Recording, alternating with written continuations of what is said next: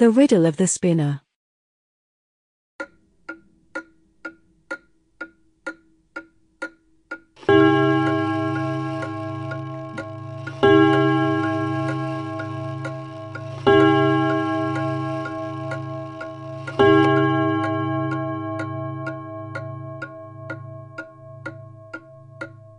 No sugar, thanks. The woman, a typical Mediterranean beauty of the apparent age of 25, wears a white shirt with short puffed sleeves that slide to unveil her shoulders, revealing her florid breasts. The waist is tightened by an amaranth bodice. The dark blood color of the skirt contrasts with the dazzling whiteness of the apron knotted at the waist and with the gold of the ears, counterpointed by freshly picked poppies. She wears only one piece of jewelry, a coral necklace with a horn hanging in the center. So, Antonia? The frame is that of a wheat field at sunset. The painting has an academic realism, but something surreal makes the whole disturbing. The girl smiles imperceptibly, with her left arm raised in the act of holding a spool and her right lowered to squeeze the tip of a spindle between thumb and forefinger. By observing carefully you can see the very thin thread that connects the two instruments.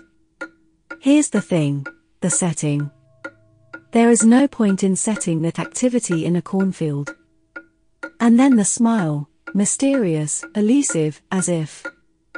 I try to read the author's name on the plate at the bottom of the frame, Rudolf Lehrman.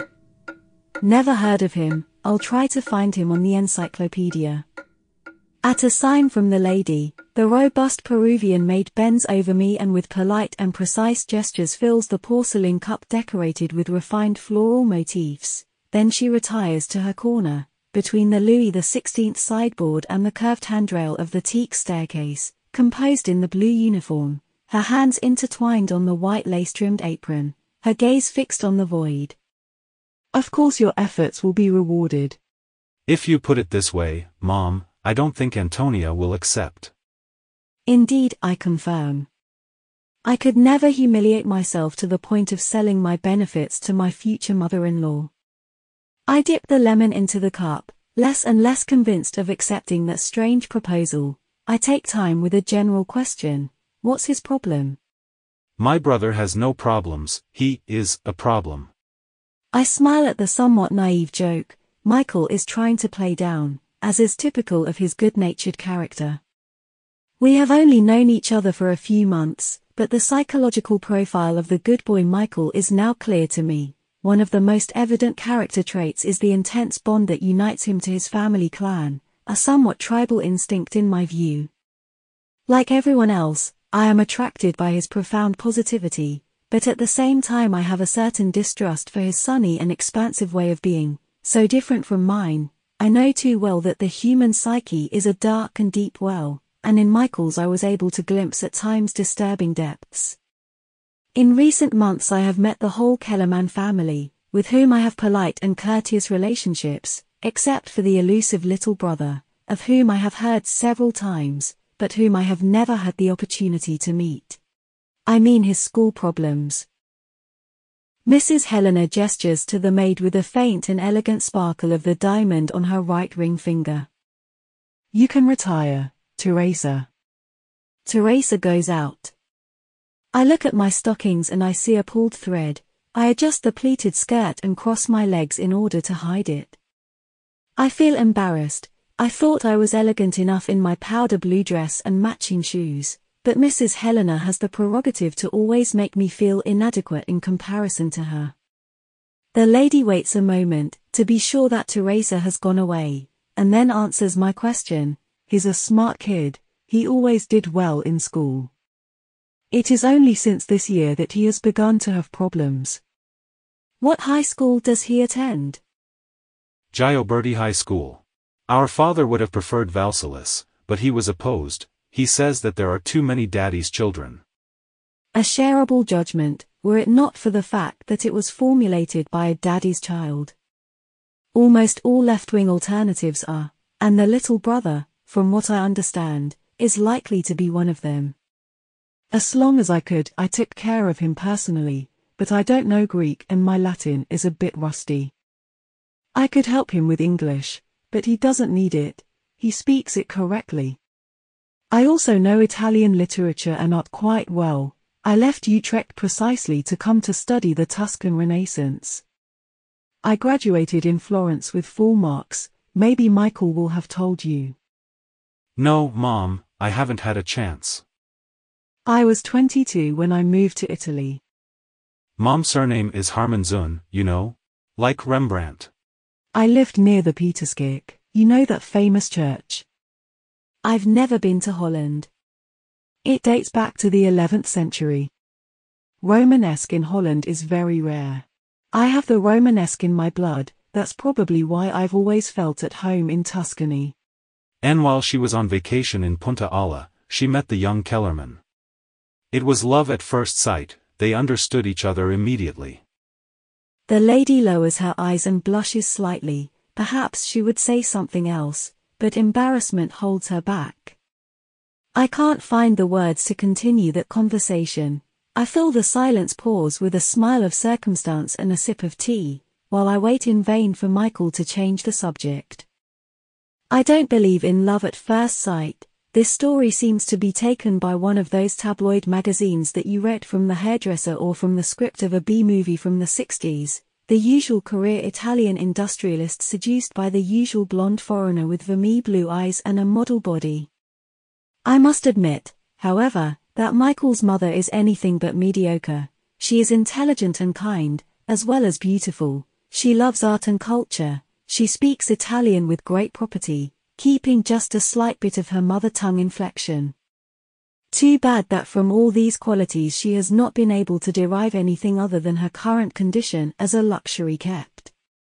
Was it worth it to love the Romanesque so much, only to end up organizing receptions for ladies of the Turin Precollina? I know from Michael that the purpose of their weekly canastas is beneficial and that the lady works to raise funds for some local association, but there was no need for a degree with flying colors to do this. Besides, I don't understand why Mrs. Kellerman's case should bother me so much. The betrayal of oneself, of one's ambitions and one's vocation, this is what is unacceptable to me. There is an annoying typicality in being female, even if I exclude the possibility of giving up my studies and my interests for any reason, this thought disturbs me, I hardly follow the speeches of my interlocutors. The lady tries to joke. I don't understand how I could have had two such different children. Michael has never given me problems, he has always been brilliant in his studies. Michael shields himself with an annoyed gesture of the hand. Don't make me look like a nerd, Mom. I was studying just enough, okay? And what does brilliant mean?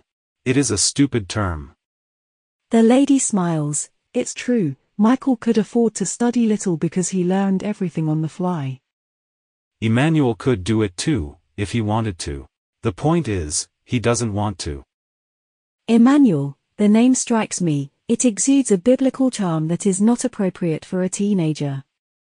I wonder if it's not really the confrontation with his brother that makes him so rebellious. The lady's hypothesis seems reasonable to me, but Michael denies it. Hay's not a rebellious boy, he is simply different from us.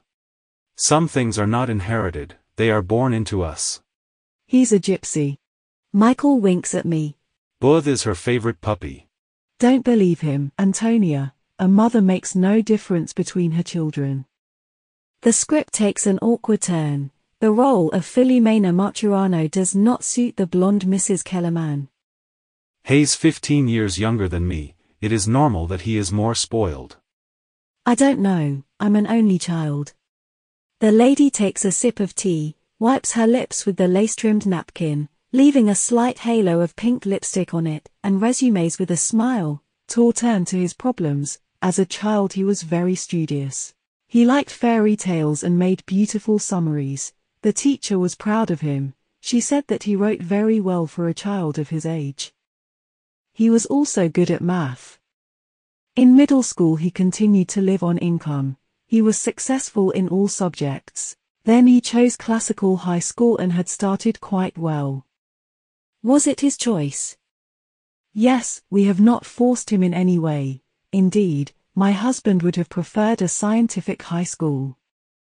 He seemed to like school, but overnight he withdrew into himself, started being alone all the time and stopped studying. Why? Here's the point, we don't know. He is a rubber wall, he always tells us that everything is fine, but it is evident that it is not so. Haven't you thought about sending him to a psychologist? It's the first thing that came to our mind, but he refuses to go, he says he's not sick. On Mother Helena's forehead, smoothed by Botox, a kind of wrinkle is drawn. He has changed since the death of his grandfather, my husband's father. They were alone in the house when he got sick. Emmanuel was very attached to his grandfather and seeing him die must have been a terrible trauma for him.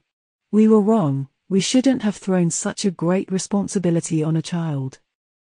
Michael shakes his head. It's been five years since then, Mom, and he's only been doing this for a few months. There must be more. I have some ideas, but I prefer to translate them into a banality of circumstance. 15 is a difficult age. 16, completed the day before yesterday. Born under the sign of Pisces. He's not got a girlfriend, if that's what you mean, that's not why he's become so weird. So weird. On the screen of my mind is projected the image of a zoanthropomorphic divinity with tattoos mottled lower limbs, pendulous scrap metal on the nose and ears, an orange crest erected on the shaved skull. A strange and gigantic swamp bird, most likely a sacred ibis. It is impossible to communicate with him. He is too little at home, adds his mother, pouring me some more tea. When he arrives from school he locks himself in his room and he listens at the highest volume to horrible music that thunders him completely. He puts on his headphones so as not to disturb, if you call him he doesn't even hear you, you have to shake him. But during the day he is almost always around with that kind of dog. He has a very ugly dog, a cross between a tapir and a pantegana. Does she bite? No, he is meek, it is his only virtue. I venture another question, on which the explanation might depend. Around where? Turin? No, my son doesn't like the city. He goes to the river or to some other stream. This hypothesis also proves to be unsuccessful. The boy does not frequent certain circles. The image of the little brother begins to draw in my mind like a gigantic question mark, which, however, I do not see why I should worry, since it does not concern me. You will have to do the lessons outdoors. Continues Michael, already assuming that I accept. This irritates me a lot, and it irritates me even more that he takes unfair advantage of my current position of inferiority. My brother is a lizard. At the first ray of sunshine he runs out of the hole and jumps on his scooter. I dissolve a series of unspoken considerations in the cup, are they really willing to believe that a 16 year old boy wants to be alone in the country enjoying his hormonal storms? Michael watches me take a sip of tea and understands my state of mind, but doesn't help me escape from that dead end. I turn my secret disdain to the silverware glistening on the mahogany shelf of the cupboard and focus again on the painting. I concentrate on the detail of the raw wall spool, which certainly symbolizes the generating principle of life. The lady realizes that I am distracted and perplexed and fears that she has made the wrong tactic. There is embarrassment in her voice when she starts talking again. Excuse me for insisting, I absolutely don't want to force you. The fact is, my son doesn't accept any private tutors. I look up to meet her eyes and reply with seraphic calm, so won't accept me either. Maybe it will be different with you. Now you are almost one of the family. Hearing Mrs. Helena define me almost like a family member causes me a kind of shock. The impression I get is not at all positive, and this worries me. I need to be alone to understand the meaning of my discomfort. I place the cup on the saucer with a slightly shaking hand. She continues, So far I have taken as much time as I could, but now the situation has precipitated, my husband intends to send him to boarding school with the Jesuits. Doesn't seem like a good idea, if I understand the type of kid. The lady's eyes fill with tears, her anguish strikes me deeply. I'm very worried. I really hope you can help me.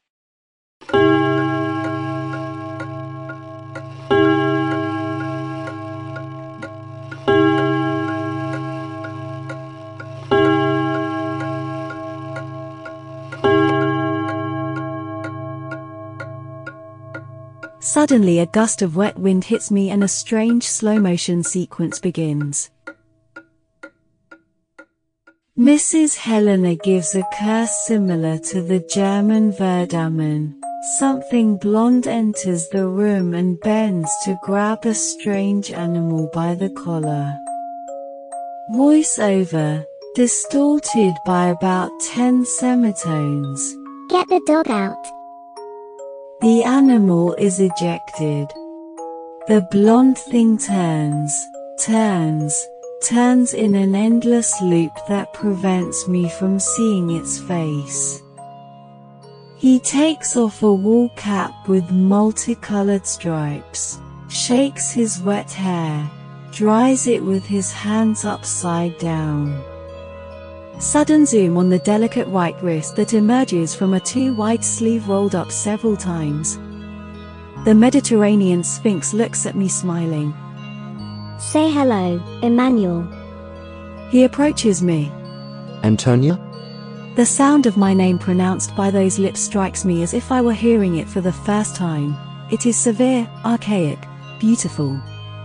He sits next to me with absolute naturalness. I bet they asked you to give me private lessons.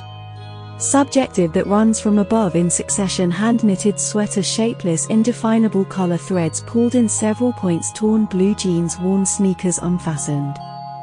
He speaks to me with disarming sweetness. I don't envy you, you know? I am a bad student. The spinner telepathically communicates the solution to the riddle, but I'm distracted, I don't understand. Why? He rolls up the other sleeve and smiles. Smiling like this should be prohibited by law. I don't feel like studying useless things like Latin and Greek. High voiceover of some pitches, a kind of squeak. Emmanuel Antonia is assistant of classical philology at Palazzo Nuovo. Hair smiles again. Ah, then we are neighbors. Blue look. Not azure, just blue. But who is behind the camera? His right, I answer eagerly. I immediately regain control to prevent the amazement of my interlocutors. He is not completely wrong, in the sense that the school usually makes them hate Latin and Greek, and he is so. So what, Antonia? So little in tune with that kind of studies. I bring the cup to my mouth to fill it with something other than my words. You mean there might be something interesting in that stuff? Of course it could. Okay, then let's try. He surrendered immediately. I am dumbfounded, but he does not give me time to react. He gets up, smiles, waves goodbye to me, opens the door, takes his specimen of Myosis eochionicus under his arm and disappears in a gust of rain. The analyst snaps his fingers. I blink, the pupils dilate to catch a thread of light. I bet you're hating me. You certainly didn't expect such a thing. Here is the key, Atropos, the siege of death, the risk of clumsily breaking the delicate thread. I place the cup on the table. Let's start tomorrow.